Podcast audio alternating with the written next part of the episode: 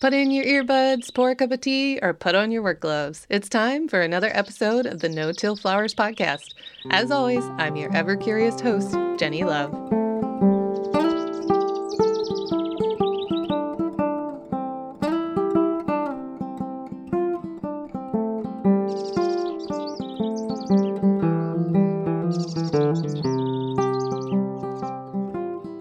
We're getting a little extra nerdy today with my guest, Dr. Tom Dykstra. Tom is an entomologist who has focused his research efforts over the past 25 years on insect bioelectromagnetics. Had to slow myself down there a second. That's a hard word to say. Bioelectromagnetics is, in essence, how insects experience the world through electromagnetic fields. There is a charged energy bouncing around us at all times. Think static electricity or lightning strikes, stuff like that.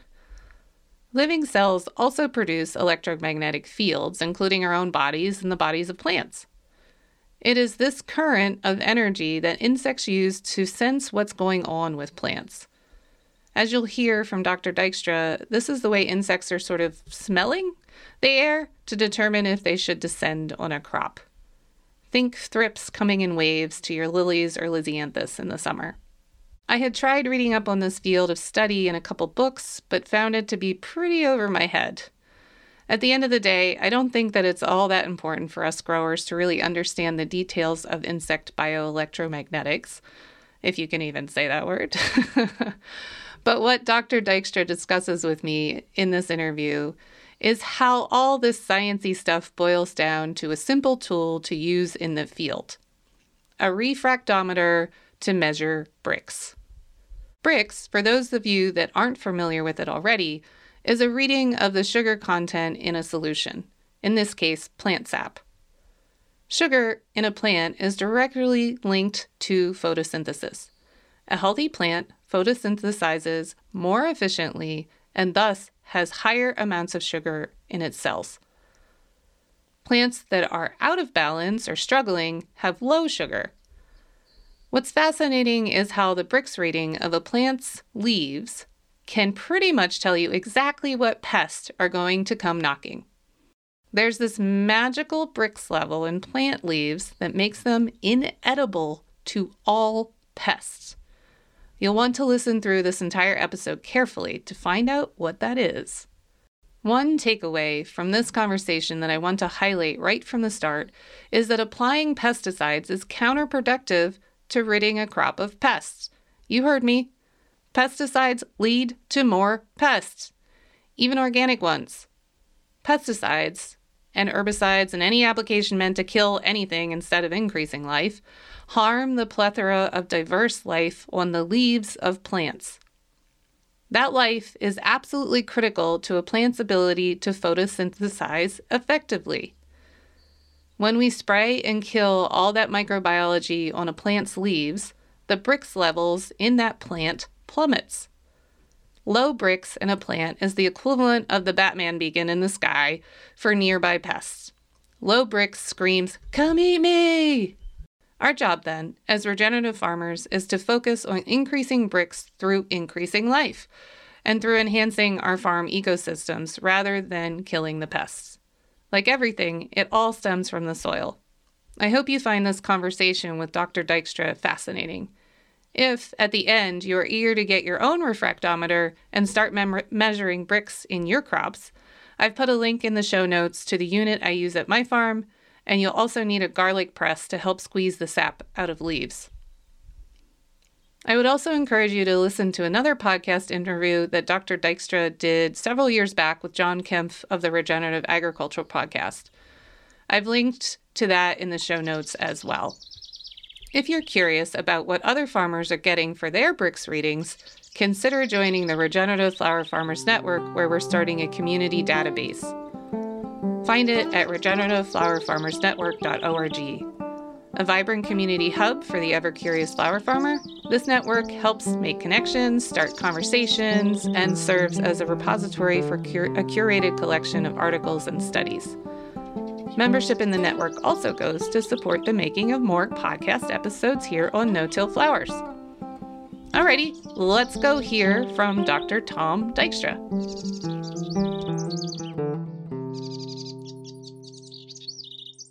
So let's do a real life scenario. I've got I've got two real life scenarios to to unpack for you with your knowledge. Um, one of the things a, a, major pest for flower farmers in particular are Japanese beetles, um, mm-hmm. big big big one, and so frequently people buy pheromone traps for Japanese beetles as a way to try to combat them. Uh, based on your expert knowledge, there is this a good idea or a bad idea? And I've always heard it's a bad idea, but I would love to hear what the uh, expert smell smellorama insect guy has to say about this. uh, well, you're not going to like my answer because my answer is it's both a good idea and a bad idea. Ooh, okay. So I love that, that, that, answer because it's that, all about context. So tell yeah, us about the context. it, is about context. yeah. Uh, so do they work? Yes. Uh, hmm. So we understand the sex pheromone of Popillia japonica, which is the Japanese beetle. We can attract them in traps. And so, yes, those traps will work. Um, as far as them as, as, that being a little bit of a problem, generally speaking, when you place a lot of pheromone traps in an area, that usually brings them in. Right. And so, therefore, they're going to be. It's going to be a little more uh, important for them uh, because now they're in the area and they they might start munching uh, on the, the flowers. So okay. that that is a potential problem. It's always a problem uh, with the pheromone traps, is because some of them are very efficient mm-hmm. in uh, doing what they do, and uh, which is also part of the problem. So some people have decided to put pheromone traps just away from mm. their, let's say, mm. flowers so that they can still attract them without getting them too close. That's one of the ways that they work it out. But the other way, uh, in the context that I was referring to, and this goes back to what you had mentioned earlier, and this has to do with Brix. Yeah, and I would the, love the to talk about that. the Brix of the plant. Uh, so I'm getting into a, a, a, heavy subject now, a little bit different than uh, the insect olfaction. So let me get a drink. Oh, yeah, please. Wet that whistle so you can talk all about Brix yes. and how insects interact with Brix and how we as farmers can um, put down the pesticide sprays and instead focus on Brix. Do tell. Yes, all insects. Uh, I have not noticed any exceptions yet. Uh, so I have hit myself with possible many exceptions but each time I've been able to uh, outsmart myself. Hmm. And to, to, to, this point, as I'm doing this in 2022, I am not aware of any exceptions in regards to insects attacking um, high Brix plants. So, Brix, uh, low Brix plants are attacked um, almost all the time by insects, and high Brix plants are not. So, what the insects are doing is they are going after unhealthy plants. The plants that they are avoiding are healthy because they cannot digest them. Mm-hmm. So they're looking for an unhealthy plant that is already broken down in some fashion or another that is digestible, is a better word for it. And because of that, they will move in and they will start eating or di- and then digesting the part of the plant that they're interested in, whether it be the roots for the corn rootworm, whether it be a leaf, uh, for the Japanese beetle, could be the stem. Uh, there are many leaf insects that attack the leaf, but they will uh, zoom in on the weak part of the plant and they will start eating it. Uh, a high Brix plant and a low Brix plant, for those who are not familiar with it, Brix has to do with a measure of sugar. And because of that, it has been used uh, quite quite readily. Brix measurements have been done uh, and still used in the citrus industry down here in Florida. They're used heavily in the grape industry uh, because they will not usually pick a grape until it's at 24 Brix uh, when they're making uh, wine. And so uh, Brix has been known for, for decades. It's been known for a long, long time. So the Brix that I'm referring to, to is a leaf Brix. Mm-hmm. And this leaf Brix is to determine how much sugar is in the leaf. And that is a direct relationship to photosynthesis. Because every, all plants wish to photosynthesize. This is their purpose in life, is to take the energy from the sun and turn it into sh- to sugar, in order to make um, um, uh, to to fuel all of the things that the plant needs to do. And so, because of this, uh, it is a measurable phenomenon. We can easily crush uh, a leaf, crush a leaf, and uh, or multiple leaves. It's usually multiple leaves because one is not enough, and then we get some sap uh, from that, and we can test the Brix levels, and in so doing, we determine that the plant is at a low Brix or at a high Brix based upon the number that we get. The magic number, which has been around the internet, is 12. This has been talked about a lot, so if you do a search on the internet, you will have no shortage of websites that will talk about the magic number of 12 Brix. And essentially, what they will say in a nutshell anything above 12 Brix, the insects will not attack. Anything below 12 Brix, the insects will attack. And this is mostly true, almost. Okay. I mean, Almost. easily 95 to 99% Okay. of the time, Okay. it's true. But there are nuances uh, that I have been able to determine that uh, this this does break down a little bit, and that there are some details that are being lost. For example, when you're told that anything above 12 Brix doesn't get attacked and everything below does, you have one million species of insects. So to sit there and tell someone that all 1 million species of insects are now going to possibly attack your plant because you're you're at 11.9 i- is not honest that's just a, Okay. not an honest thing to do Okay. and so yes the the, the number 12 is important but uh, there are certain insects that will chew on plants that are slightly above 12 Brix they just won't stay long Mhm, uh, but mhm. they'll take a few bites, realize that this is not working out, and move on. Other insects won't even touch a plant Hmm. that is above 12. They will not even be attracted to it at all. So the fact that the Japanese beetle is coming in is a signal that the flowers in this particular case are not at optimal health. Okay. That's all that that says. Okay. That may not be. It may not be that they're absolutely sickly and uh, and in terrible shape. That just means that they are vulnerable, specifically to a particular pest, and in this case, it's the Japanese beetle that we're referring to. So there are four groups of insects that I break down uh, in regards to this Brix level, and the first group uh, that I differentiate are the is what I call the grasshopper group, and the grasshopper group includes the crickets, the katydids, and uh, similar types of insects. And these insects are attacking some of the highest Brix plants, uh, usually be, um, and because of that, once the Brix gets relatively high, usually between tw- 10 to 12 Brix, they lose interest in Mhm. eating a plant. Uh, I mentioned 10 to 12. I'm giving a range right now because there are different insects out there and they have different preferences based upon the plant. So I'm not going to sit there and say yeah. Yeah. that, you know, it's going to be 11.652 is the Brix number uh, for the Japanese beetle or anything specific like that. I'm giving a range and I'm doing that on purpose. And is that once the plant gets to 10, sometimes 11, and pretty much by 12, these insects start losing interest in eating the plant, th- those from the grasshopper group. The next group down are going to be generally all of the rest of the chewers, and that's because I've not been able to differentiate between them yet. All of the other chewing insects, not part of the grasshopper group, include the beetles, Mhm. such as the Japanese beetle. They include the Lepidoptera, the butterflies and the moss, which are the caterpillars eating your leaves. Uh, they include uh, many other types of insects that were actually chewing the leaf. They will lose interest in a plant when it's, uh, the Brix is between 9 to 11. Okay. So the, the number has come down slightly. That's because they cannot tolerate uh, the higher Brix plants. When I say higher Brix, I'm now doing differentiating between everything 12 and below okay. but they they are no longer able to do that. So the grasshoppers are more tolerant. The chewing insects are are a little bit worse. And by the time we move to the next level, which are the suckers, those insects that uh, stake take their proboscis, their beak, uh, Aphids. That's our number one sucker around yeah. here. and they uh, they will start uh, to stick their their beak directly into a plant and start uh, sucking the life out of it. Uh, many of the sucker, sucking insects are going to lose interest in a plant between seven to nine okay. uh, Brix. So we've now gone down a fair amount because there's really a strong difference between the chewers and the suckers. And then the last group, uh, and this includes many of the bugs, uh, many of the bugs that you're familiar with. Uh, Mhm. they talk about the brown marmorated stink bug.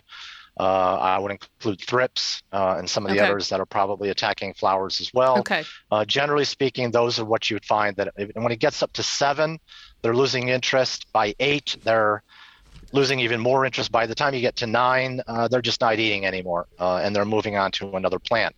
And then we have the last group, which also includes suckers, but I call them the aphid group uh, Hmm. because these are looking at the lowest grade plants.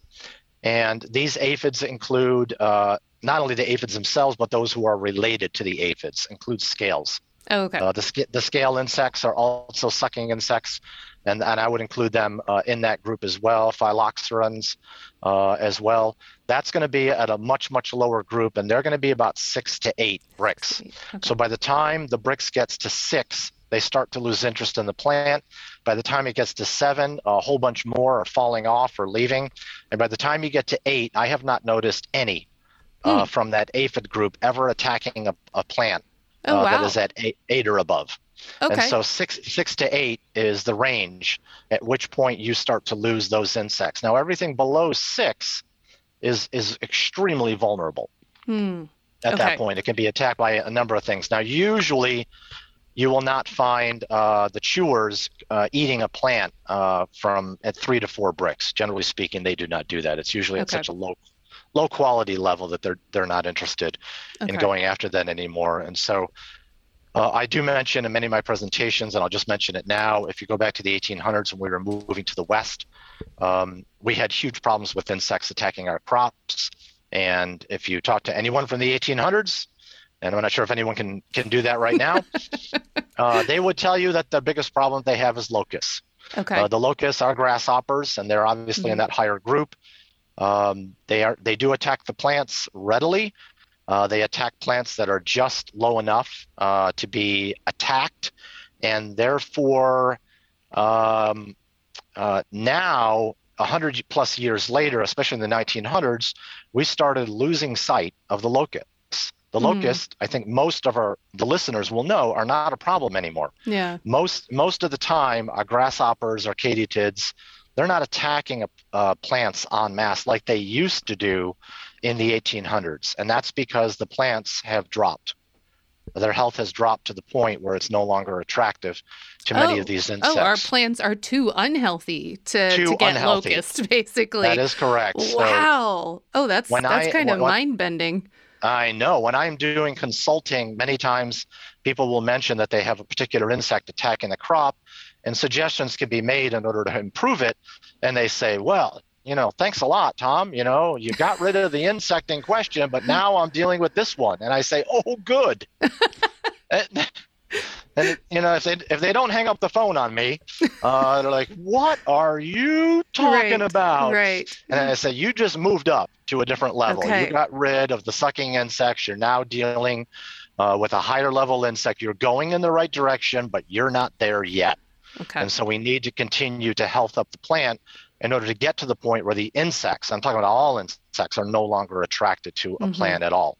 Mm-hmm. So going back to, so I needed to give you a little bit more background in order to discuss the Japanese beetle. Yeah. The Japanese beetle is one of the higher level insects. Okay.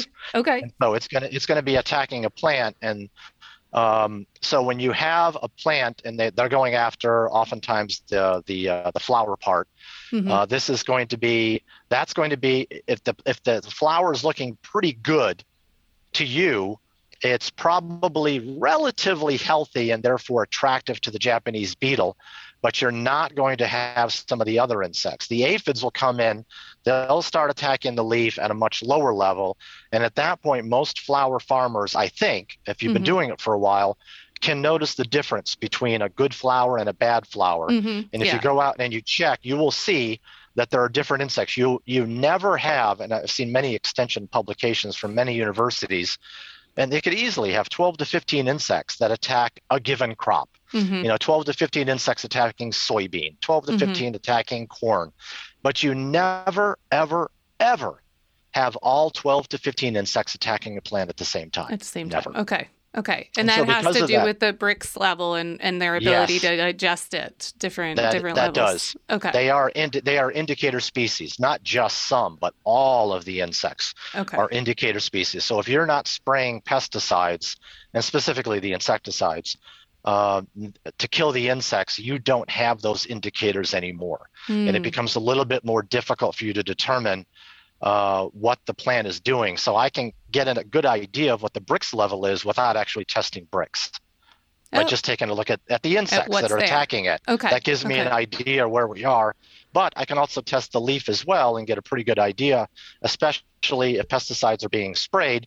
Because if someone tells me that they were spraying pesticide A, mm-hmm. and then they came back and they sprayed it again, and then the insects came back and they sprayed it again, and the insects came back and they sprayed it again, and I would you know try to tell them the reason why this is happening is because the plant is unhealthy and you're not helping matters. Mm-hmm. So Yeah. you keep throwing the pesticide down, you, you kill the insect off, but the plant is still unhealthy.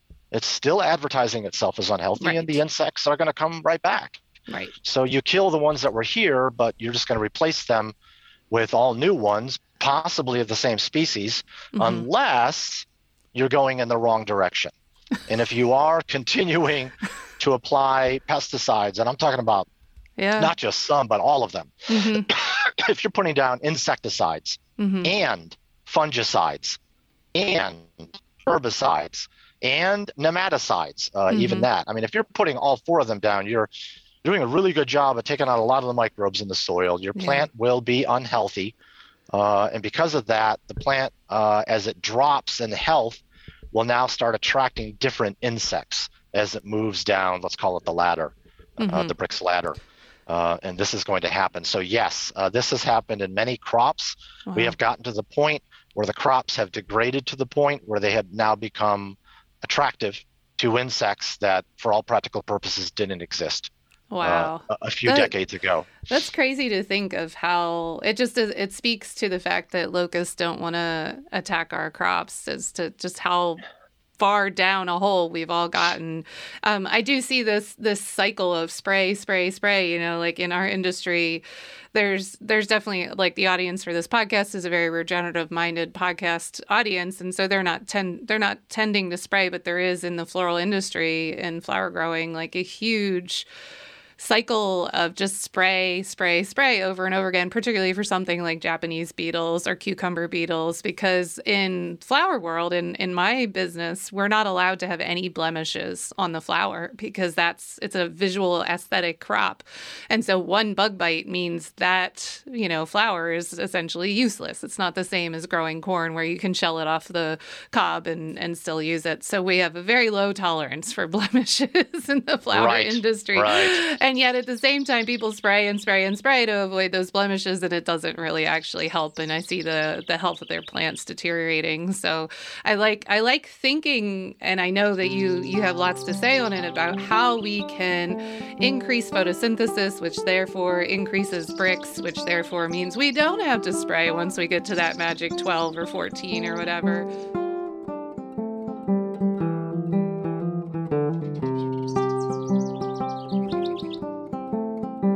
You have um tell me tell me how we should photosynthesize better. you know, how, how can we how can we get our plants doing a better job so that they will no longer need to be sprayed? Uh, in the most general sense possible, uh, we're looking to put on natural products. Okay. Uh, natural products include, uh, you know, any any of the rocks that are out there. There are lots of soft rock phosphates, hard rock phosphates. There's basaltic rock, paramagnetic rock. A lot of those rocks are, are generally beneficial uh, to almost all plants. Uh, many of the natural um, sprays that can be put on a plant uh, are also beneficial as well. Um, they may not all be beneficial to the Mhm. same plant, but generally speaking, you're not really hurting a plant. So if you do have any question, you, you can do a Brix study uh, from one day to the next, and Mhm. that is to take a baseline rating of your Brix level. And so if you find out that your plants are coming in at uh, 6.3, and then you put out a particular amendment. I Mhm. don't know what the amendment is, just whatever amendment Mhm. that you think might be able to help. And then you go out and you measure the plants again, they're at 7.9. okay. Well, I, I could tell you right now, those plants liked what you put what down we did. Okay. You- you have the answer to your question right there. You did not have to uh, uh, um, send the information out to anybody else. You did it in house. You did the study in house.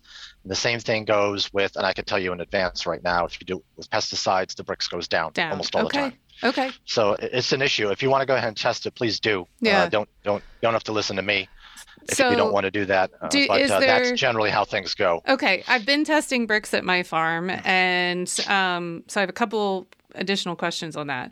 Is there so if I spray like molasses and increase the uh-huh. sugar content like immediately on a on I'm talking about a foliar spray on a plant, is that a legitimate way to try to combat if I've seen a pest come in and settle down a little bit and I want to increase the Brix? Is that a, a real way of doing it, or is that just like a temporary like jolt and it doesn't actually help in the long run? All right, here I go again. There's a yes and no answer to what you just asked, and it really depends upon factors. So, okay. no, you cannot put sugar on a plant and raise the Brix uh, because there is no direct relationship okay. between the sugar applied and the sugar inside the plant. All the sugar inside the plant is made by the plant itself. That's that's photosynthesis. So any amount of sugar that's in there is produced by the plant. The reason why you put down and why it's so benefit it's so beneficial to put down molasses. You brought it up, so let's talk Mhm. about that. Yeah. Molasses is a wonderful product. There's a lot of sugar in it and it feeds the microbes. hmm So you want to put down molasses. If you do so, you put it into the soil, it will feed the microbes, and the microbes are going to love it. And their numbers, their populations are going to increase drastically due to this um, uh, product that you put down, molasses, uh, blackstrap molasses. Mhm. If it's if it's coming in at 70 Brix, I mean, you're going to have Yeah. a really great substance uh, on your hands right there. So it has that great benefit. Now, as far as a foliar feeding is concerned, yes, there are certain micronutrients that are found in molasses that you would not find in a straight sugar solution. Okay. Those micronutrients, the micronutrients are, are likely, if they are sprayed on the leaf, and it's almost impossible not to spray the leaf, uh, can be absorbed directly through the leaf. Micronutrients have that ability to do so. Not all nutrients are commonly absorbed through the leaf. Right. But right. for those that can be absorbed through the leaf, they usually fall in that micronutrient category, of which blackstrap molasses is usually uh, uh, has has a high amount of, of nutrients in it. So when these micronutrients, if they are foliar fed and the, and they are absorbed through the leaf, which is entirely possible, and you have a jump in Brix. uh, this can often be attributed to the micronutrients okay. which are now in the plant, therefore a, a lot, uh, increasing its health, and therefore by extension increasing the photosynthesis. Okay. So it wouldn't be related to the sugar itself; it would be related to the micronutrients. If you wanted to wait for the full effect of the molasses, you'll have to wait a little bit longer, because foliar feeding is relatively quick, hmm whereas feeding of the microbes is it's hard to do within a few hours, and it's Okay. hard to do within within about 24 hours. Okay. You're probably going to need a few more days. Okay. But after a few days, when the population goes up, you can go out there and remeasure the Brix. And at that point, you'll have a good idea about the effect that molasses had upon the flowers uh, based upon the full effect now okay. with the, the, the guess that some of it is being foliar fed and then the uh, assumption that some of it is being fed through the roots uh, via the microbes, which you've now uh, healthed up. okay. Because every time you health up the microbes, uh, the plant is going to benefit. Yeah. Okay. Yeah, and that, that's what that's why we don't spray. That's why Okay. most people listening don't spray is because we realize that we're killing the microbes Yeah. And that this is putting us behind the eight ball, so to Right. speak. So, we always want to, I mean, we uh, here at No Till Flowers, we all always want to increase microbiology in our farms, and we've uh, done a lot of content on that. So that's that's not a hard sell. I I think I was looking for like, oh my gosh, here come the cucumber beetles um, to eat all my dahlias. They've just you know flown in from Florida, uh, and uh, what can I is is there instead of picking up that insecticide or pesticide or whatever side, uh, what what's a natural thing that maybe would have immediate uh, impact on the Brix that would raise it to dissuade them or there isn't something that's that quick i guess basically no, no, no, no. I, I know what you're asking right now. It's Yeah. the, it's the question that I get asked a lot. Is there a silver bullet? right Is there the magic bean? right Is there the magic product? And I don't know of an organization out there. And now that I'm involved with AEA, and Yeah. if you take a look at the list of AEA products, wow, there's more than one product. We, we can coat seeds, we can Mhm. coat the plant, we've Mhm. got stuff for the soil. So you've got a lot of different products. And so therefore, that's evidence right there, as many other uh, uh, corporations will tell you, is that there is no silver bullet Mhm. and that oftentimes you need to assess uh, to find out which natural product, and I'm going to emphasize that, which Yeah. natural product you'd like to put down on your plant in order to benefit it, because Mhm. sometimes you need to throw everything at it, you know, the Mhm. entire kitchen sink at the Right. plant because it's in trouble, and other times uh, you do not. You can be a little bit more selective about what needs to be uh, done. So. Generally speaking, I'll just mention, um, I'll get a little bit more specific, but I'm still going to be talking generally. And that is when you do get some of those micronutrients in, you can harden up the plant. Hmm. So if you have adequate amounts of calcium, adequate amounts of silica, adequate amounts of iron, you can harden up the plant, which will make it harder to eat. Okay. It's not only harder to eat for the chewers, but it's harder to puncture Hmm. uh, if you uh, are a sap-sucking insect, Mhm. and none of us are listening to this. So, but the, because of that, it's the sap-sucking insects. You don't want them to puncture it. You don't want the chewers to go at it, and there are ways of hardening up the plant. So, a very soft plant is going to be much more vulnerable, and Okay. that's usually because it's missing. Uh, and I just mentioned three of the big ones: Mhm. calcium, uh, Mhm. silica, and iron are three of the big ones. But there could be other micronutrients too, which also add to the increased uh, hardiness of Okay. a plant. Okay, that makes sense. Um, a question for you about Brix testing in particular. Uh, should, as flower growers, as flower farmers, should we be testing petals when we test Brix, or is the leaf the best still uh, plant part to be testing here? Uh, the leaf is the best one to test, but can you test uh, the petals? Absolutely. Okay. Sure. There, there are individuals out there, and if there's some listeners who would like to do so, absolutely, you can. Uh, you can go ahead and test. The reason why we test leaves is because it's predictable and it doesn't doesn't fluctuate as much. Uh, the, the sepals, the petals, uh, they're all in a in a in a vast growing hmm state at that point, and there are Mhm. a lot of changes that are going on in their particular leaves. Okay. I'm talking about the sepals and Yeah, the yeah. petals, Okay. as well as the pistil and the stamen. There's Right. so much going on there that there's a lot of variability that can be difficult to do. However, for hardcore uh, flower farmers, if you are testing the sepals, the petals, the Mhm. uh, uh, the entire flower, i- if you Mhm. want to, you can actually develop a very good uh, baseline Hmm. based upon your plants, and you'll be able to tell where they're at because they're going to show some slightly different uh, properties than they would the leaves. We stick with the leaves because you, many times when we're talking to farmers, we want something relatively um, um, uh, consistent. Hmm. I don't Mhm. want to be telling them like, yeah, go ahead and test the root for this plant, right. the leaf for this plant, the stem for this plant, the flower for this plant, the fruiting structure for this plant. you know, if you're just doing the leaves, which is where photosynthesis happens, that's Uh, the point yeah, of that's true. That's where it is. Yeah. Okay. Then all you need to do is test the leaf, and that will give you an idea. So if you have a, a low Brix leaf on Mhm. your flower, and Mhm. the thing comes back at 4.7, you can be assured that your flower is not going to be optimally healthy. it's Yeah. just the way it is. You Right. just you just can't make a healthy, healthy flower, flower out of that. because the flower is pulling all of its energy from the leaf. Okay. The, Yep. the fruit is pulling all of its energy from the leaf hmm uh, the stem, uh, the root. They're they're getting all of their energy Right. from Okay. the leaf. They're pulling up nutrients from the soil, but all of that energy, Mhm. uh, the uh, the sugar energy, and then the, the formation of the ATP. Mhm. This is all being done in the leaf, in the chloroplast, in that region, and that's the region that I focus in on to give you an idea if the plant is doing well or if the plant is not doing well. Okay. However, yes, you, you can have a discussion about breaking the plant into different Yeah, parts. different and it- parts. It, it gets complicated, Right. uh, and it's not something that I prefer to do. But yes, Yeah. I have tested other parts of the plant Okay. before uh, because I'm looking for specific types of Yeah. information. So no, it makes it totally makes sense when you're thinking about photosynthesis that that's really the leaf is where the action is at. Um, so to, to to make this a very actionable conversation for listeners, when they test Brix, then they should look for a leaf that's like kind of in the middle of the plant, not really new growth, not really old growth, just middle middle growth. Yeah, generally speaking, I just go for the middle. Um, Okay. uh, when I'm when I'm testing Brix, I just want to know what the plant is doing at its best. I try to go out there. Um, if it's in the field, it's maybe in the greenhouse if we're talking about flowers.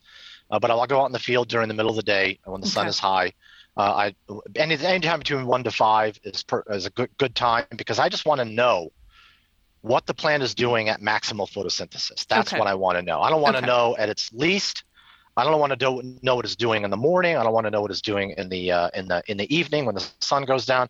I just want to know what it's maximally doing. So if it's maximally coming in at 14.8, then I'm thinking, okay, this plant's doing okay. Hmm. Sure, it may drop uh, a little bit because sugar is moved around the plant at different times of the day. Uh, it shouldn't change too much, uh, Okay. but generally speaking, if I'm getting a maximum reading at 3.6 from the leaf, uh, this this plant's in trouble. barely I mean, there's alive. Yeah. there's just no no way that this plant is going to do well. Yeah.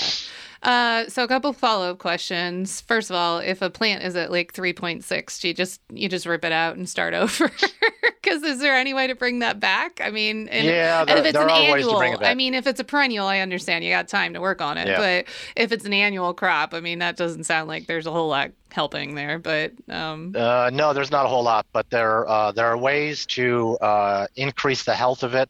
And yes, to go out there and to start spraying as many nutrients on it as possible. uh, let's okay. let's let's use molasses as a great example. As a matter of fact, it's one of the best. okay, Uh, so uh, if you have, you should be spraying sugar all the time, especially if you are spraying pesticides. But even if you're not spraying pesticides, you need to be putting sugar out Hmm, because sadly, most of the plants that are out there are low Brix. hmm. And the reason why is because they don't have enough microbial activity. So the reason why you put out sugar is to increase okay, the microbial activity in the soil, and your plants were, are almost always going to benefit from that. Now, if you're spraying the pesticides out there and killing the same microbes that you're now increasing, then you're taking one step forward, one step back. You're not really going anywhere. it's a but- dance. Yeah, Yeah, it is a little bit of a dance, and so it's going to be difficult to go forward. But right. by putting sugar out there, this is a great way to get the microbial population up Okay, and uh, if there are certain uh, nutrients that you feel good about, there are certain uh, rock dusts hmm uh, that usually plants can respond to relatively quickly within a week. Oh, Uh, really? Because sometimes, Oh, I Some- always think of rock dust as like this long term. I'll put it down now, and then like next year, my crops are going to be able to really access it. Is yeah, that well, rock true? dust when you well when the rock dusts go down, they usually last for about five years. Mhm. Uh, if you've got if you get a lot of rain like we do in Florida, we get about 60 inches of rain. Uh, generally speaking, they might last three years, and you'll have to reapply again. Okay. Rock dust uh, can be picked up the plant, and, and you can see results within a week. Oh, wow. but th- that's slow. Uh, some of the micronutrients that I discussed, if they're Mhm. being foliar fed, uh, within hours, yeah. and yeah. sometimes within an hour or two. Yeah. So that's really rapid, and that's once it gets inside the plant, the plant will circulate that around okay. and uh, and health up the plant as fast as it can, Right. and you can get a measurable result within 24 hours. The rock Okay. dust, uh, it's hard to do within 24 Right. hours, uh, Yeah. but yeah. uh, the effects from it are still relatively quick. Uh, Okay. Within a week, certainly possible. Easily by two or three weeks, but you'll see the new growth coming up. And the new growth, when you put out rock dust on a plant that it's kind of suffering, mm-hmm. uh, and then the new growth comes up, you will see the leaf will be bigger, Hmm. considerably bigger than the leaves that are there, Mm-hmm. and it will look like a gigantic leaf. And you're like, wow, look at the size of this leaf. And that's your first indication that the But rock worked. dust Yeah. is, is starting to work on your on your plants and this is the way it is with a lot of the Okay. nutrients there are many other nutrients that are out there AEA has a is a uh, a, a lot of of products Okay. uh, in order to health up a plant uh, and uh, the uh, the rock dust is something which is near and dear to my heart because I've been involved in paramagnetic rock dust for uh, a long time, and so the, the effects are, uh, are are are noted relatively quickly. Like I said, I've I've I've got house plants here in the laboratory uh, where I can notice a change within a week.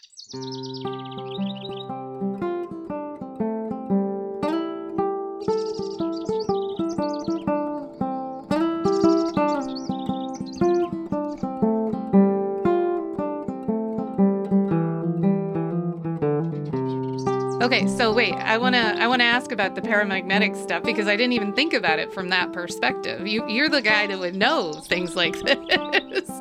so can we talk about the you know the the magnetism of different minerals and um, gosh, I want to pick your brain about biodynamic farming too, but I might stop myself from going down that rabbit hole. But yeah, let's talk about you know how energy flows from from rocks. Uh, the paramagnetic rock dust, um, which is what Phil Callahan had originally looked at, and I've had a chance to take a look at, has a beneficial effect. And what we believe is going on, and we, we believe seeing that we do not have the scientific studies in order to support with uh, significant figures going Hmm. down to the fourth fourth significant figure. Right now, we've got a lot of anecdotal evidence, and from what I have seen, and from what I have noticed, is that uh, the rock dust is able to focus um, atmospheric energy, and Hmm. specifically, I'm talking about the Schumann waves, Mm-hmm. uh, which are out there uh, at usually about 7.83 hertz, uh, out there, very measurable in the environment. Uh, for those listeners who are not familiar with this, has to do with lightning strikes uh, because we get about 2,000 lightning strikes, I think, a minute, and so Hmm. this creates a resonant cavity around the Earth. Uh, of these Schumann waves, and I, based upon what I have seen, I believe that some of these uh, uh, nat- natural fields, these Mhm. natural electromagnetic waves, are being focused when we use paramagnetic uh, rock dust. And so, when they are placed in close proximity to a plant, uh, we can have an effect, even if we cover it. So we can cover it in plastic, or make Yeah. sure that there, none of the nutrients will actually make their way into the, the plant. But simply by being in close proximity to it, we can get a beneficial effect. Is my understanding of it is that so many of these natural waves are simply being uh, amplified. I think would be a good word, uh, a good electromagnetic word to use, and that the plants are responding to it. So when Phil Callahan was doing the research, they had mentioned some of the round towers in Ireland as being Mhm. important sources uh, because they were filled with paramagnetic uh, rock, if not uh, uh, levels or uh, of alternating level, levels of paramagnetic and diamagnetic rock. And so they, some of the farmers around the area, and one of the ones he was quoted in his book when he was asking why the guy just took, you know, hundreds of sheep on a barge across this water in order to feed around the paramagnetic round tower, or the round tower, and he said, "Well, you know, everybody in Ireland knows that this this is the best grass uh, in Yeah. in the region." So, so I mean, the fact that they know that uh, means that there's uh, there definitely seems to be something going on. So. Uh, I have had, a, had the opportunity to take a look at a lot of paramagnetic rock dust, uh, basalt uh, being one of them, which is, Mhm. has a volcanic source. The beneficial effects are real. Noting the difference, though, is difficult because if you just place it on the plant, you're going to get two beneficial effects, in my opinion. One is electromagnetic, which I just mm-hmm. discussed, and the other one is the actual mm-hmm. mineral, Okay. because the plant will actually break down the paramagnetic rock dust and will be able to extract many of the minerals. So, a lot of these rock dusts that I talk about out there, even if they're not paramagnetic, can still have a beneficial effect upon plants. Uh, Especially if the plants are relatively acidic, uh, like 6.4 Mhm. if they've got a 6.4 reading, that's generally good enough for a good slow release uh, to get some of these micronutrients out uh, and into the plant. And uh, therefore, they, they have that beneficial effect. But the electromagnetic beneficial effect has not been worked out uh, to my satisfaction.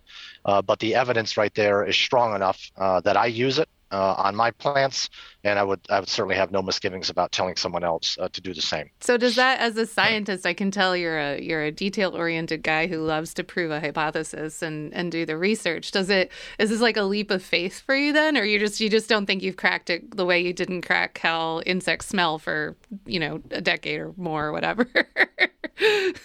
Yes, okay, and he's, that's all Yeah. he's got to say, folks. that's it. That's it. Yeah. yeah. No, No, I I, felt I felt uncomfortable for over a decade because Yeah. every time I said something, I said insects are not smelling the way we think they are. yeah yeah. And immediately, someone would turn around. Well, what do you think is going on then? Right. And at this point, you're like, uh, I'm not exactly sure. And then, of course, they walk away. yeah, so, yeah, yeah. uh, but I, I, I realized that it wasn't so much a leap of faith. It was like, I know Hmm. they're doing this. I Yeah. just don't know how Yeah. they're doing this. And now that I understand much better how they're doing it, I still think I've got more to learn, but we've Right. got a really good grasp on it. Okay. I feel the same way about the paramagnetic rock. I've seen Okay. the effects of it. Uh, I've seen the isolation effects where you're isolating the uh, the paramagnetic rock Mhm. from the actual plant, so it can't actually start, um, uh, you know, um, dissolving it. Mhm. I, I think would be the Mhm. word uh, to Mhm. use. Um, but uh, absolutely, I would suggest doing that. I do it myself. Uh, so obviously, I'm a believer in the sense that I'm comfortable with using it on, on my own crops. So Okay. Okay. whether it be the plants in my office or whether it be uh, anything that I'm raising at my house, Okay. um, I'm I'm more than happy to put the stuff down and reap the rewards uh, from it. Do you just broadcast it? Are you just uh, side dressing it, or do you work it into the soil in terms of for the paramagnet? You know, to get the you know the electric connection there, or is it? Uh, do you need to put it in the soil? No, uh, I do both. Okay.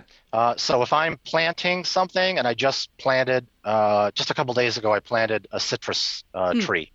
So I dug out the hole and I mixed uh, in paramagnetic rock dust as well as, as well as some other nutrients in there, and then popped the citrus in there and then Okay. covered it up and then put another layer over the top. So if I'm dealing with that, that's what I'll do if I'm putting a new plant. But generally speaking, if I'm either lazy or uh, if I'm dealing uh, with my seven kids because I don't have a lot of time on my hands wow. right now, Yep. then then there's going to be a broadcast treatment, and yeah, you're going to look at me as if I'm Johnny Appleseed, Just- uh, reaching in to throwing the stuff out around Yeah. the plants right. and uh, just just allowing it to percolate in. Okay. It doesn't take long to percolate in Okay. because of the amount of rain that we have in Florida. Oh, perfect. If you do that in uh, New Mexico, Arizona, Texas, a lot of that stuff will just kind of sit on the surface and it'll, Okay. it'll take a long time to work in. But Yeah. we don't we don't have that problem here in Yeah. Florida. well, that's just good to hear in general because um, most of us uh, that listen to this podcast don't till our soil. So it's always hard when somebody comes on and says, add this, and then you have to till it in. And it's like, oh, womp womp. we can't do that. so, um, so let me ask you another question about Brix because you said this earlier, and then I, I was like, oh, I want to ask you that.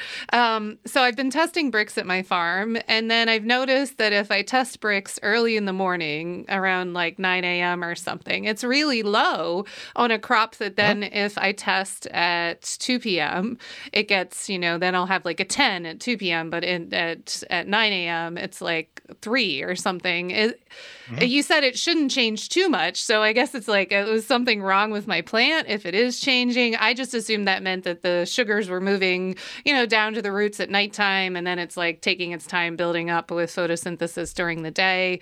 Um, so that's the first part of the question. And then the second part of the question is if there happens to be a swarm of thrips flying overhead in the morning when the plants, you know, are down at three something or whatever, you know, whatever, the low Brix. Um, and then oh, they I you're going with this one. did they Yeah. descend and then they're like woo um, I, I don't know i'm just worried about that fluctuation if i work hard to get my plants to have a fairly high Brix in the afternoon but then they don't in the mornings are they more susceptible in the morning uh, they they would be more susceptible in the morning, yeah, because they're lower Brix. Uh, d- generally speaking, if the plant is really healthy, hmm so if you've got a good 14 Brix plant, the fluctuation should not be that strong. okay And so, uh, if you've got a really healthy plant, a good healthy variation would be two. So I'd expect it to go Okay. down to 12 easily, and it would e- uh, possibly go up to 16.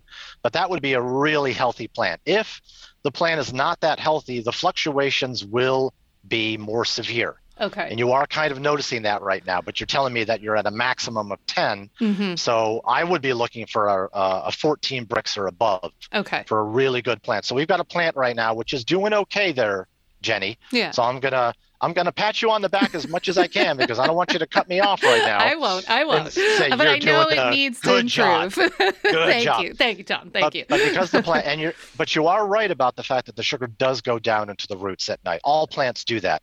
However, um, when it drops that much, um, the plant doesn't want to sacrifice. No plant wants to throw that much sugar down into the roots Okay. at night okay. and and then exude them out of the roots unless they're really really really desperate for particular minerals and they need to get certain microbes there and they're about to die because this is a dangerous thing for them to do. A plant is more than comfortable to put about low amounts of sugar into the soil to feed the microbes that should be there and that's why you wouldn't find the large fluctuations that we're talking about right now. So it sounds to me like the plant is is short and it is it's at a 10 Brix right now hmm so because of that, it's throwing possibly a, a little more sugar down there than it's comfortable doing. It's keeping some of it. Okay. It always keeps some. So you said you're at a three Brix right now. That's like barely at a minimum level. It's just to keep the plant still I don't know if it was really and doing what it's doing. three, by the way. It might have been more like six, but I'm just, you know, that, that there's That's- a pretty, that's fine. yeah, yeah, But yeah, uh, there's going to be a fluctuation. The plant will want to hold on to as much sugar as it can, and it will release what it can afford to release. hmm So if you have a 14 Brix plant, it's pretty easy for a lot of sugar to be dumped into the soil because the plant can afford to do so. hmm Uh, but if you've got something which is suffering a little bit, uh, they're probably going to need a little bit of help. And this is where the molasses may come in. Even if you don't have molasses, some of the other sugars, because if you're dealing with a low Brix plant, they may need some help. hmm So by putting some sugar down, you can help the plant by keeping some of its sugar inside and helping to Hmm. raise it.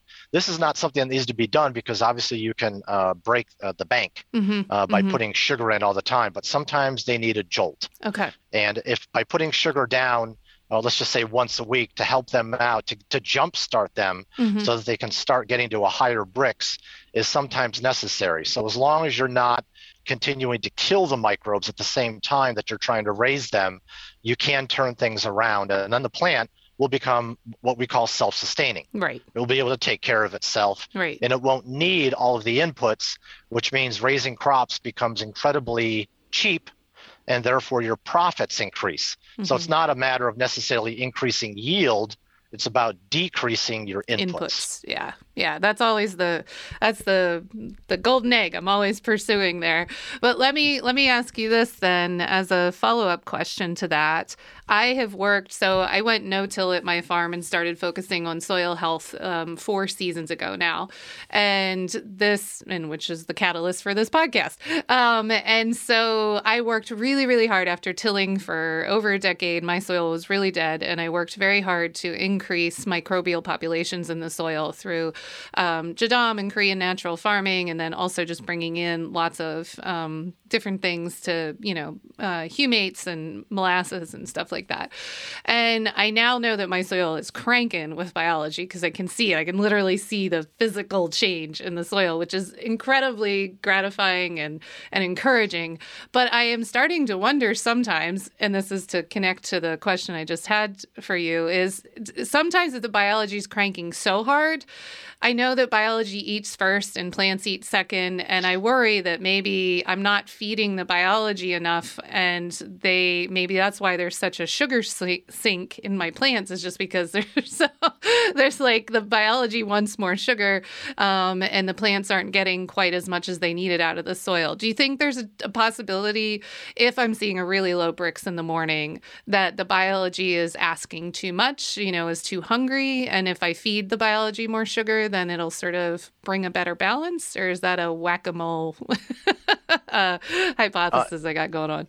There's actually, yeah, there is there's something to what you just said. Uh, okay. Uh, and there's a very easy way for you to measure that, and that would be Brix. Okay. Is to uh, uh, take a look, like if you've been analyzing Brix throughout an entire season and you handed me the sheet of paper and said, these are the Brix readings for last season, and this is what I'm getting right now. you know, are you seeing an increase? Because if you are, then obviously things have improved. Mm-hmm. It's also taken a look at the amendments that you're putting in. You've made a, a ton of amendments. It sounds like what you're doing, and if your uh, your plants are healthy, it will be reflected mm-hmm. in the Brix readings. So this all goes back to you know am i doing the right thing am i doing this am i doing that and i'm telling you that there is a way to test that you simply ask the plant are, are you liking the environment that you're in right now? Because right. obviously, if you're getting 14, 15, 16 Brix or above, mm-hmm. the plant is very much liking uh, the mm-hmm. environment that it's in. And everything about it is going to be looking good. You're going to have big, thick leaves, mm-hmm. not thin ones. They're going to be thick. They're usually going to be a little bit uh, thicker too. You'll see a nice uh, gloss on them. Those will be mm-hmm. the wax layer. Uh, mm-hmm. There'll be a much thicker wax layer if it's healthier. Uh, the growth uh, will be it'll not only be a little bit taller, uh, but you'll see a lot more uh, uh, growth uh, from the leaves itself. If they are efficient at what they are doing, they won't need to grow that tall. Hmm. so they'll grow tall, but they'll get to the point where they're comfortable. And so this is all a little bit of a trade-off because we hmm. all know that plants all reach a point and then stop. Yeah. And that means they've they've reached optimal. So citrus hmm. trees, for example, here in Florida, they don't get to be 150 feet tall. There are no citrus trees in Florida that are 150 feet tall.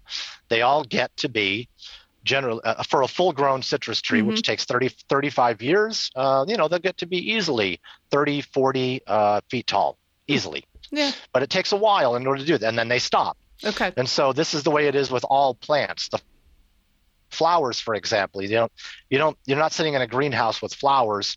You, you start throwing nutrition at them and then it becomes like a jack and the beanstalk where the flowers start jumping out of the greenhouse and they start breaking through the windows and things like that. That doesn't happen.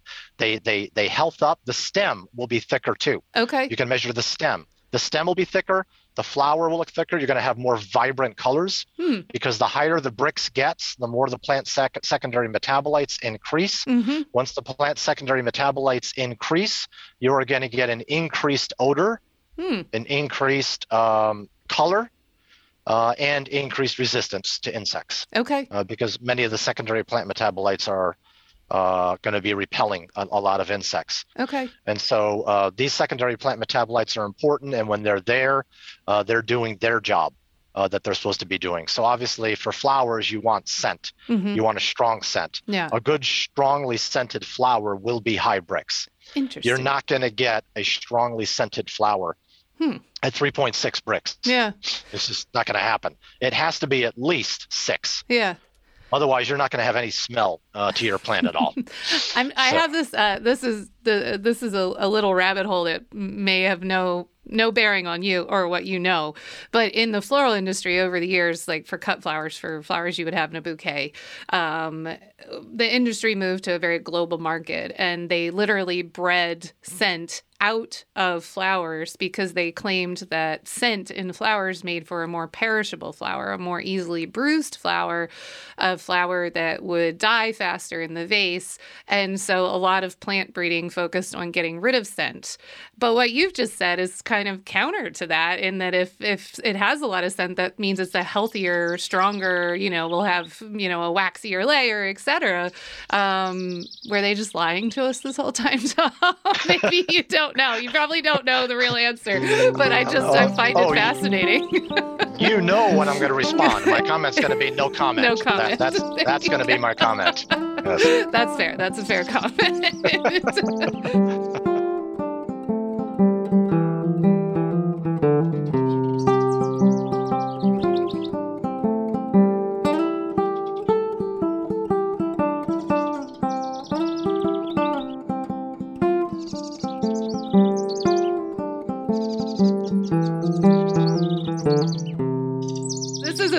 Conversation. I had I like to um, really dial into a few really specific things during our conversation. So, thrips. Let's just talk about thrips. What you know, maybe like you already said that anything over seven or eight, they're going to lose interest in that. This the thrips is a a horrible pest in the cut flower industry because they come in, they settle in. They're these tiny little stupid things that we can't really see until they turn your flowers like muddy looking, basically.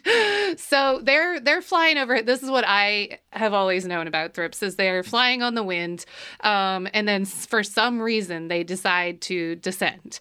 Is there anything that you know in your wheelhouse of vast knowledge that would help us flower farmers uh, combat this concept that they're going to descend? Is there anything we can do in our farms and our fields that's going to distract them or repel them or whatever to to even land at all? Yeah, you will notice, every farmer notices this. Yeah. Uh, you will notice that there is never an even distribution of insects in the field. So anytime you talk to a farmer, even sometimes when they'll say, oh, yeah, they're all over the place. They're on all my, Hmm. I got a thousand acres of corn. They're attacking everything. But when push comes to shove, and you really get down to, to the brass knuckles, you will find that, yeah, there are some regions uh, that get attacked more than others. Hmm. And it'll be the same thing with the, uh, the cut flower industry Mhm. Is that they uh, the thrips are are above and they are looking down and i don't mean just looking but smelling too Mhm. Yeah. uh, right. to, to determine what flower they want to descend on and so they will descend on the flowers that they want to and they will avoid the flowers that they cannot digest and so there it would be a matter of looking at what you have done for example if you notice that one particular region in your field or in the greenhouse is not being attacked overtly Mhm. uh, I would that would draw my attention immediately uh, to that region in order to determine what is different about that particular uh, part because sometimes you have to sit down and talk uh, with the individual and to determine what may be going on. For example, they might say something like, "I'm noticing that I'm uh, I'm either being attacked more on the ends Mm. or I'm not being attacked more on the ends. And at that point, you know, you kind of have to start asking questions about what when when you're doing and, and putting on the applications is someone getting lazy at the end. You know, Hmm. they're spraying along and suddenly they switch it off because they change direction. Or uh, when you get to the end, if you're on a, in a field situation, is there a windrow? Hmm. Because if the wind is blowing, it's the application is not going to hit the stuff on the end, Right. uh, which which can be good or bad. right. Uh, because if it's a pesticide, it could be good. Then the healthiest stuff was going to be on the on end. the end. Uh, right. But it, it depends upon many different factors. And I'm sorry that I keep answering. It really okay. depends upon a lot of different factors, but you are talking to a scientist. I was going to say so every scientist. you jumped into this. This no, is your every fault. scientist I've every scientist I've interviewed has said it depends, and I'm really Yeah. used to that. I'm used to that response. But my job is to try to ask the questions at least. So I, I appreciate that response by every means. So, um, and then with aphids, just as to, to pinpoint another bad uh, pest, particularly right now in the springtime for us flower farmers, we're getting tons of aphid pressure um, that come in on some of our um, uh, how the things that are grown in houses like ranunculus and anemones and so forth. Um, I feel like I'm always battling aphids, even when I have healthy plants, and I will do a better job of testing the Brix on those plants. But is there is there anything else you you'd pu- like to say about aphids in particular? Because they're such a pain in the butt, frankly, for all Yeah, of us. Un- unfortunately, uh, I had done a several month study Hmm. on aphids Okay, with with AEA. Okay. It has not been re- been released yet, Hmm. uh, but we went through uh, to determine exactly uh, what the aphids were smelling. So it was a chemoreceptive study to the to the type that I was talking about before. So I'm going to ask you some general questions, okay. and great. you're going to answer them, Jennie, to the best of your ability. I Here we will. go. Okay. Are you putting down any nitrogenous fertilizers? No, I'm actually well fish emulsion. I don't know if that's nitrogenous. Fish emulsion? Is that, That is. nitrogenous? Okay. Okay. Yep. Uh, are you putting down any ammonia? Okay. I use all Uh, natural uh, foliar feeds, so no ammonia Okay. in them. Uh, there may be a little bit too much of uh, the fish feed, uh, the fish uh, emulsion, the fish uh, hydrolysate, and uh, that may be a potential problem. Okay. So, if that is the case, many of the aphids will be attracted to a plant that is stressed if Hmm. too much of some particular amendments Hmm. are put down, and they will smell it from a distance, and that will attract them. And once that is corrected, um, um, then uh, the aphids will uh, either leave the plant or they will die uh, almost So, instantaneously. Is that a matter of then I should switch my nitrogen s- source because it's specifically they smell fish emulsion, or um, no, no, no, no. They're, it's not the fish emulsion that Okay, they're smelling. it's just the Yep. nitrogenous uh, aspect because the crops like ranunculus they need a lot of nitrogen. So if you don't feed them, then they don't grow. So it's kind of like wow, it's such a fine balance, I guess. Let me let me put it this way: you uh, there's there's a difference between needing nitrogen and excess nitrogen. Mm, okay. because Mhm. there there are uh, there are uh, many different parts of the plant. hmm Uh, so we have nitrogen in the air, we have nitrites, we have nitrates, we have ammonium, hmm we have amino acids, we have polypeptides, we've got uh, lots of different proteins that are all nitrogenous based. Mm.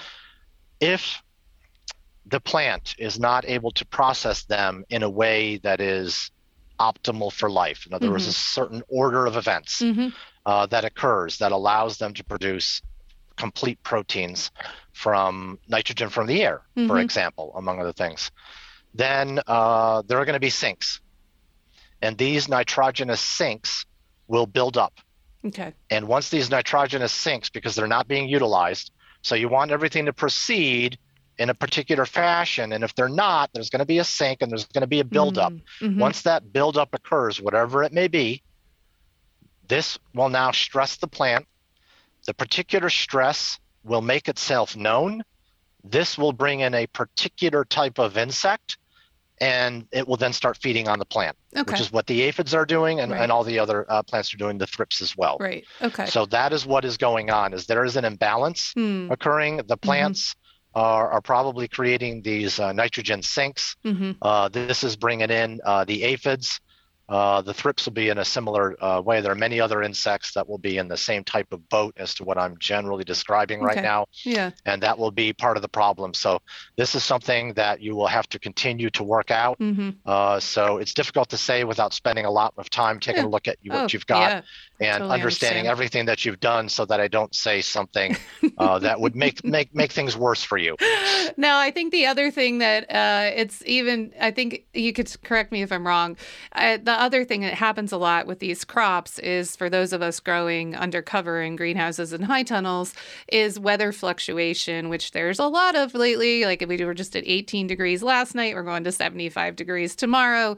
That swing in temperature for these crops that really want to just be right around 45 degrees at all times is just so hard on them. So I do think there's just a I don't. I mean, I guess I could. Yeah, I, in an optimal world, they would be super healthy um, with the soil being super healthy. But I start to think sometimes that there's just no way to help them out when there's such drastic temperature changes. So yeah, there's a certain amount of truth. Jennie, what you're talking about is is the classic act of God. Yeah. You know, there's some right. things that you cannot connect. No, when a hurricane comes through Florida, yeah.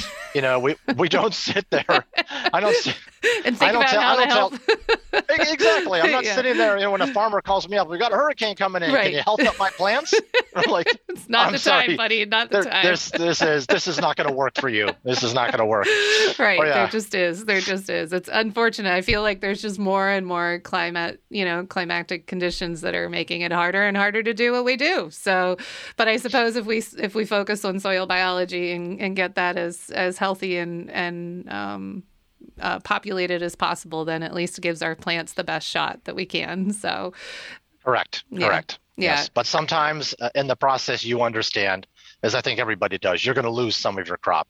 That happens sometimes. Some years mm-hmm. are fantastic, and you think you're all that, and you're you're flaunting it and you're talking to everybody about you know how many flowers how much money you made uh, yeah. and then the next year it, it bottoms out and you're wondering what just happened mm-hmm. so celebrate the the years of plenty and uh, weather uh, the uh, the ones that uh, that don't work out as well as you would hope yeah, because that yeah. that always happens. Yeah, we just have to diversify, diversify, and uh, be prepared to ride the roller coaster. Any flower farmer or farmer of any kind uh, knows how to do that. so yes. it's part of the fun. Um, yes.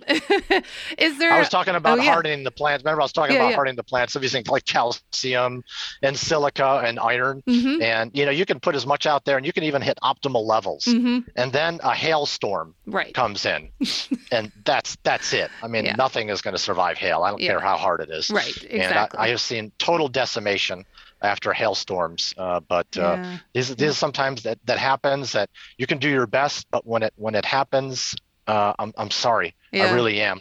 I mean, I've had to deal with it myself. Uh, I do uh, try to raise plants for my family, and sometimes um, things don't work out the way that I had hoped they would. Yeah. And, uh, well, it's Mother Nature. She's always got she's got the end game in mind, and uh, we're just yeah. along for the ride. Um, I just had a fig tree. Uh, the fig tree was throwing out a huge amount of leaves, most I've ever seen. Yeah. From the tree, and it was just looking fantastic. I was like, "Yay! Oh, I'm great. I'm yeah. wonderful." And then uh, the temperature went down to 27 degrees. Ooh. Just um, it happened just, I think, about two weeks ago. Yeah. Uh, I'd have to look. It went down to 27. It probably went colder because I'm out uh, in the country. Yeah. I'm not actually in Gainesville, but I'm out there, and every single leaf on that fig tree succumbed. Oh no! Now it's sending it's sending out new new leaves right now, but uh, that you just they just it was caught off guard. Yeah. I didn't expect uh, mm-hmm. a cold temperature like that to be happening in March. Mm-hmm. Uh, but it came, it happened. I'm in Florida. Yeah, that's and we're cold. still getting these cold temperatures. Yeah. Wow, wow. Yeah, I, I think this is just the the path ahead of us as growers. Is we just have to be prepared for the crazy swings. And um, I'm on a mission to try to find any and all tools that we can use to make it a little bit more manageable. Uh, and I think this being able to read Brix is going to be super helpful for growers to be able to understand what's going on with their plants, to have a, a benchmark to try to reach. You know, reach that 12 so that there'll be a lot less pest pressure and mm-hmm. understand mm-hmm. that if something's dipping down, then look and see which kind of pest it is first. And that helps you understand where you're at and then try to move up the ladder with time. Um, I love this idea that basalt rock or another paramagnetic rock is helpful. I, I, when I first asked to interview you, I didn't even put those two things together, but I'm always fascinated by uh, rock dust and all the different anecdotal information that's out there about it. And I feel a little bit better when somebody who is so knowledgeable about bioelectromagnetics says, yes, it does work. That makes me be like, oh, maybe it's not all witchy, you know? stuff that, that we uh, weirdo uh, organic farmers talk about. So that makes me feel better to keep adding more of that. So, um, are there any other final, like, you know, points that you, any advice or thoughts that you would give a, a smaller regenerative grower on how to tackle some of these things in their fields? Uh, I wouldn't want to uh, dare do something like that right now because everybody who probably wants further information wants specific yeah, true. information. True. And that specific information is something which is hard to do on mm-hmm. uh, on a podcast uh, mm-hmm. such as this mm-hmm. Uh, because you do want to be as specific to help someone out. And obviously, mm-hmm. someone who has an aphid problem uh, is going to be treated differently than someone who's just dealing with the Japanese beetle, mm-hmm, uh, mm-hmm. because those are two different beasts. And so um, uh, the recommendations is to find out what is being done, make corrections immediately, stop using things which are hurting the plant, start yes. using plants which are going to help the plant. Can, continue to measure, measure, measure, measure. I mean, being a scientist, I, I love to measure things mm. because it's hard to just you know, stand back and look at a plan and go, yeah, I think it's healthier right, than yesterday. Right. Yeah. Whereas when you measure it, you're going to get a much more accurate reading as yeah. to what's going on. So yeah. that's why measuring is important. And so in that particular case, if I had to tell someone who was starting out, and it sounds like you've already done so, go through a season of mm-hmm. using Brix Mm-hmm. Because if you just go through and you test it once or twice during a season, and you think that you know what, you know, uh, your plants are doing. Uh, this is not something that's easy to work with. So mm-hmm. we're going through a season. We're testing the Brix. We like to see how it increases, why it may go down, and sometimes it's very easy to tell why it went down. And there are these, uh, as I mentioned, these acts of God that are out mm-hmm. there that do bring Brix down, and we've measured it. And we understand why the Brix came down, and we don't blame the plant. Mm-hmm. We just say, look, this just happened right now, mm-hmm. uh, but the plant will recover mm. and uh, just give it uh, another couple days and it'll be back up. And so by doing it on a regular basis, you can see and read what the plant is thinking. You, as you're, kind of going along and say, okay, I see hmm. how the plant is doing well. We then went ahead and made this application at this point, and wow, it shot up from six to nine Brix. Hmm. And then it stayed at nine Brix for the rest of the season. You know, we weren't able to increase it at that point, and that's good information to know because everybody is making their own. Everybody has their own concoction mm-hmm. of uh, their little um, their little. Uh, the little flour mixture that they don't tell anybody else out, but they know what they're doing. Right. And so by putting that stuff out, you can kind of measure your own flour concoction okay. and see what the benefit is and as to whether or not it works during the early part of the season, maybe during mm-hmm. the vegetative phase or during the reproductive phase, mm-hmm. which is obviously more important for the cut flower industry. Mm-hmm. Uh, but once you've got that basic information, and it's much easier for someone like me in order to sit down with you and discuss okay this is where we've been for the last, last year or two uh, i can see that you've been steadily maybe steadily low uh, and this is what we're going to need to do in order to get things up. Or mm. if I see that things have been increasing three years in a row, you know, you're averaging fives and sixes. Now you're averaging six and sevens the next year. The next year, averaging sevens and eights. And so you can see that they're moving in the right direction.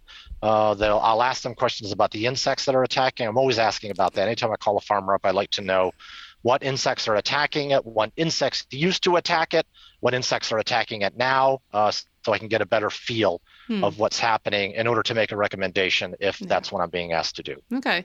Yeah, that's good advice. How often do you think we should be testing Brix to set that baseline if we were approaching um, you or advancing ecoag or whatever? You know, if we're if we're going to get some advice, how often should we be testing to make sure we have good info?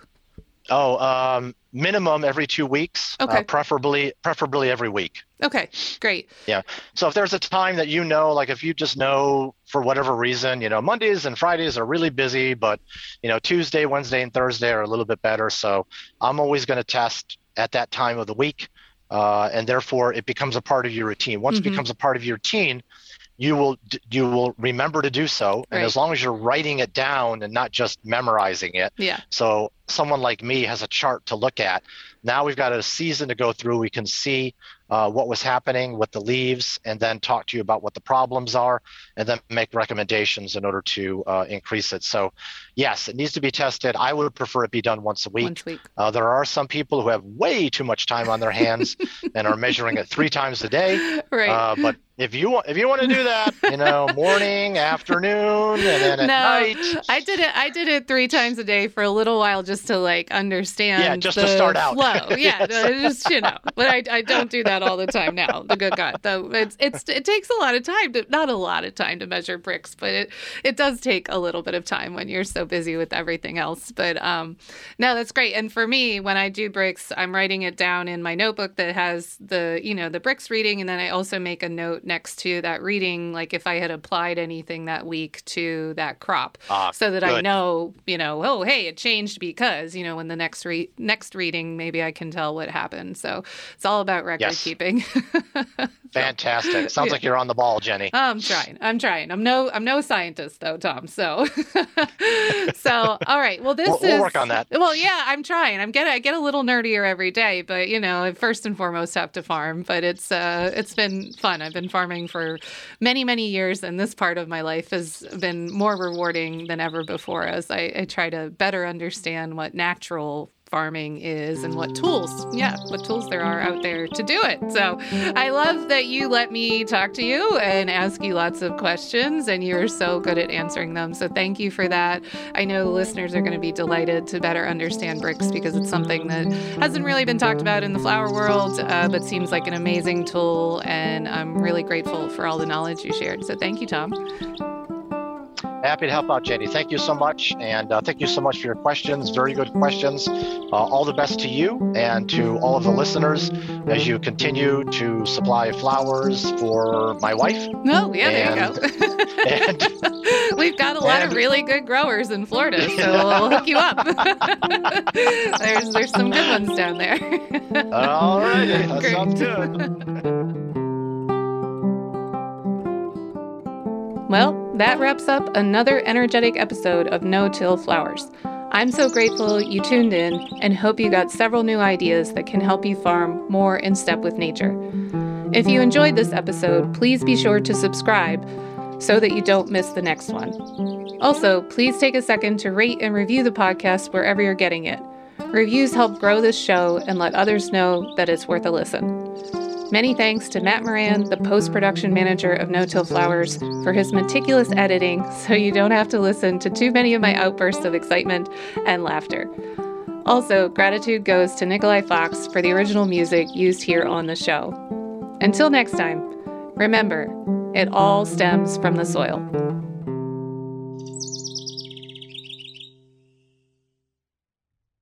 I heard you originally talk to John Kempf on his podcast uh, back in 2018, and I was really intrigued by your conversation, particularly because I had tried to, and I shouldn't say tried to, I did read um, Dr. Phil Callahan's book, Tuning into Nature, a few years ago, and it just kind of went over my head to be honest. It wasn't i wasn't prepared for that level of scientific knowledge and i found it hard to think about how that would apply and affect my own farm crops. And then i heard your um, conversation with john on his podcast and so many things just started clicking into place.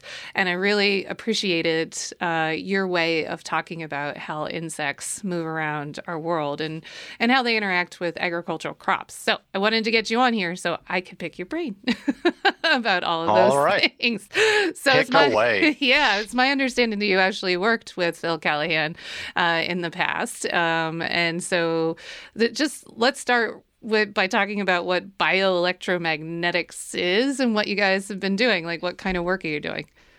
Okay, bioelectromagnetics is the study of how electromagnetic fields affect life, uh, and so this life uh, does not uh, it, it does not exclude all other animals besides the insects that I predominantly work on. It can also include just as easily uh, plant life, uh, microbial life, anything of that sort, because all of the interactions to electromagnetic fields are in effect very very similar.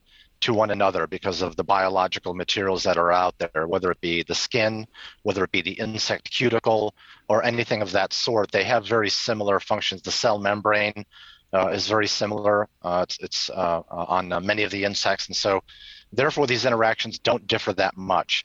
So because my background is entomology, that is the focus. Uh, I have talked and, and still do talk a lot about other factors of bioelectromagnetics as it relates to other animals besides insects. But as the case may be, because I've got the three degrees in entomology, everyone pretty much asks me about insects and nothing else. So because of that, uh, that becomes my uh, de facto specialization, and so that's what we that's what we do. I did work with Dr. Callahan. Uh, he took me through my PhD at the University of Florida. And after uh, he was actually retired uh, before he did that, so we had to bring him back in. And then immediately after I got my degree, he retired again, which should be, you know, a strong sign about uh, how much he he enjoyed uh, taking me through the PhD and realized I cannot do this again and will not do this again. So he retired for the second time, and then I started uh, this laboratory, uh, which has been ongoing for a quarter of a century now, since 1997. And uh, during that time, we, we take a look at anything dealing with bioelectromagnetics. We did spend a lot of time looking at the Indian meal moth, which is the number one stored product pest in the world, and trying to analyze how they smell, especially their 14 carbon acetate pheromone, the details surrounding it, and how we could actually design a trap which would make it more attractive. So that was kind of how we began at the beginning. Uh, a number of patents ensued from that research. But in the back of my mind, during that entire time we were working on it, we still I still had questions about how insects smelled.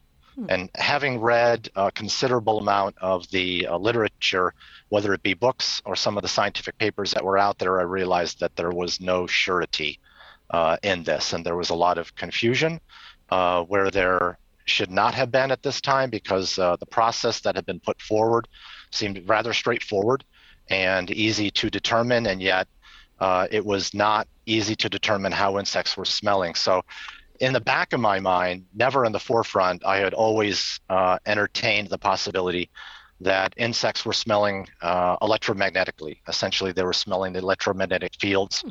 emanating from an odorant rather than through a lock and key mechanism. The proof for it uh, was not there. This, we had plenty of proof that the current system was not working. And then um, when I was able to start putting some pieces together, we were able to hit the jackpot. And so that was back in 2016 when uh, I will say, without any type of uh, perfect completeness, we discovered how insects smelled in 2016.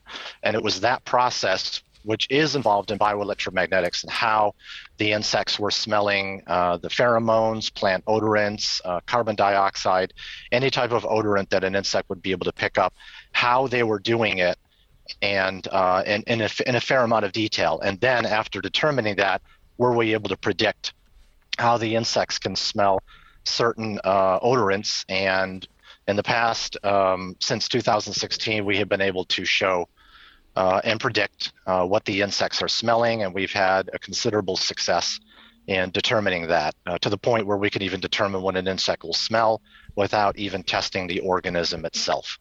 By wow. simply analyzing all of the chemoreceptors, uh, we are able to, to determine uh, what they're smelling and how well they're smelling it. So, for example, we can differentiate between uh, carbon dioxide being smelled by a Culex mosquito versus an Anopheles mosquito versus an Aedes mosquito, uh, and the differences in how they perceive carbon dioxide. So wow. uh, that that has been an absolute uh, uh, joyride. This has been a roller coaster of a ride too, and that's been the more recent aspect of uh, the uh, the bioelectromagnetic stuff that uh, we have done. So um, as things turn out, things do change a little bit. I mean, we had that that uh, the all, all, that COVID chaos that was going mm-hmm. on. Uh, things did change a little bit, so I'm now moving to um, AEA. Uh, advancing eco, eco, eco, agriculture awesome. and have been working with them uh, for uh, just over a year right now and uh, we're in the process of setting up a second year and so i'm spending some time um, as their scientific advisor giving them uh, any type of advice I can. Usually they just say, nope, nope, nope, not helping, not helping. And I realized, like, what am I doing here? Uh, but I have had a chance to analyze a number of things, and I do some crop consulting and things of that sort. Okay. So uh, I try not to get too weird, because obviously, if you talk too much about bioelectromagnetics, uh, you you lose your listener in a hurry.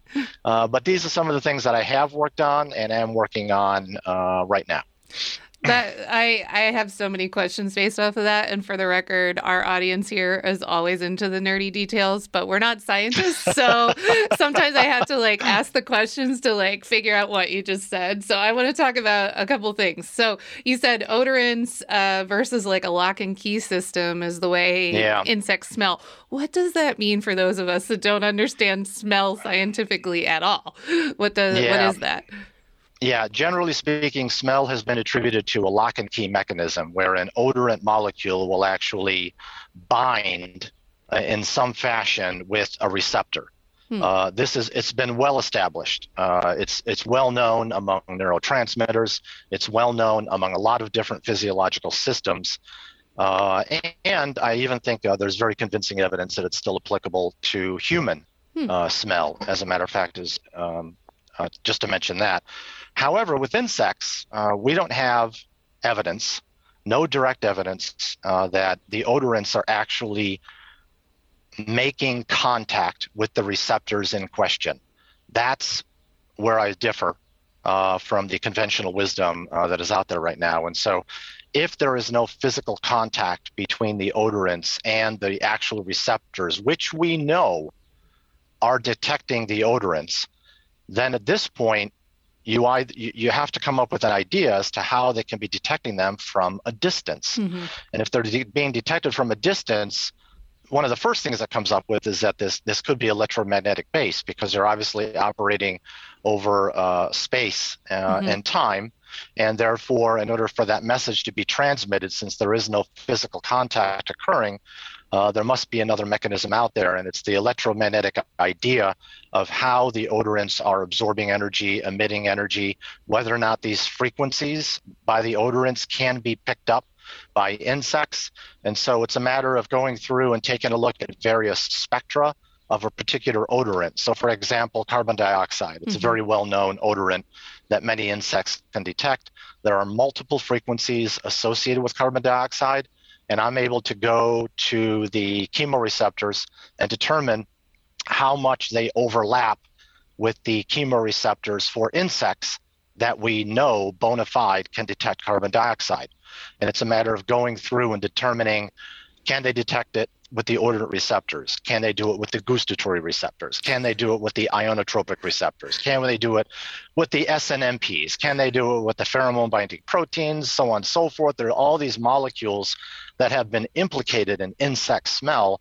And my job, in part, is to take a look to see how they are able to accomplish something like this. And from what I have learned, especially since 2016, it's a beautiful system, very elegant uh, predicted, predictable, and uh, it has been an absolute pleasure uh, to be working in this field. So it's a matter of lining up hmm. Uh, frequencies on one side versus frequencies on the other. Okay. And if they do line up, we now have the science of resonance. And I mentioned resonance because you said there are a bunch of uh, nerdy people out there, and so I want to be able to satisfy that nerdiness in people. So, so if we can show resonance, then we have uh, some uh, evidence right now to show how the insects are detecting these various frequencies, not just carbon dioxide, okay. but really any any okay. odorant that is out there.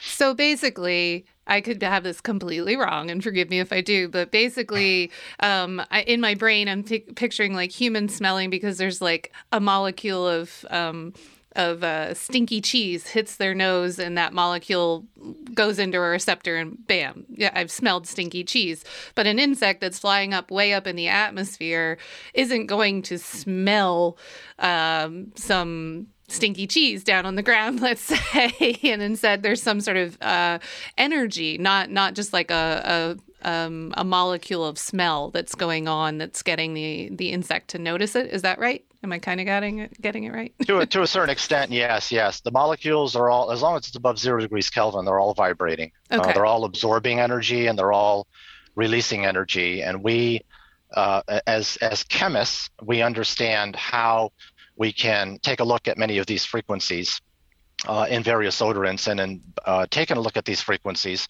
we can identify uh, the various parts of a chemical molecule. So we can determine whether or not it has, let's say, an acetate group or an aldehyde, a ketone, uh, carboxylic acid, and all of these uh, groups have certain frequencies that are associated with them, not just one, but usually several. And it's these groups with these associated frequencies which we were able to match up uh, very predictably uh, with um, uh, with the insect in question. So with the Indian meal moth, we had to ma- match up an acetate. So they have a 14 carbon acetate, so that involved different frequencies in CO2, and we were able to find uh, those frequencies evident uh, hmm. very uh, prominently okay. in the India in the Indian meal moth, and that's essentially how uh, we work without getting too nerdy.